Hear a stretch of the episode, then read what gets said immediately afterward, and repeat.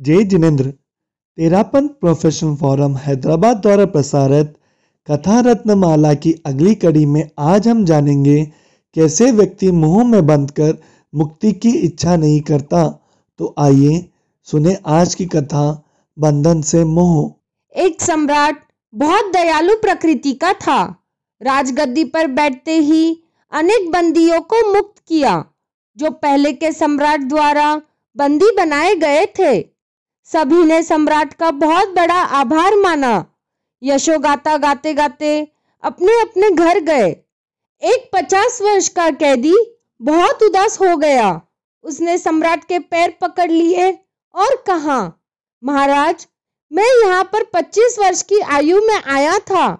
यहाँ आए मुझे 25 वर्ष हो गए हैं, जहाँ मैंने मेरे जीवन का बहुत बड़ा हिस्सा गुजारा। भला वह स्थान मेरे से किस प्रकार छूट सकता है? इस स्थान से मुझे मोह हो गया है। मुझे आपकी यह मुक्ति नहीं चाहिए। मैं तो यहीं रहना चाहता हूँ, यहीं पर प्रसन्न हूँ।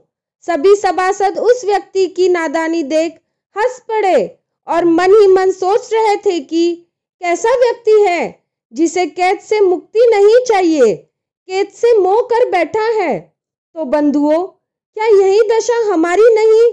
सुगुरु द्वारा इस संसार रूपी केत से बार बार मुक्त होने का मार्ग बताए जाने पर भी मोह रूपी बेड़ियों से बंध कर हम मुक्ति पथ पर आगे नहीं बढ़ पाते। ओम अरहम।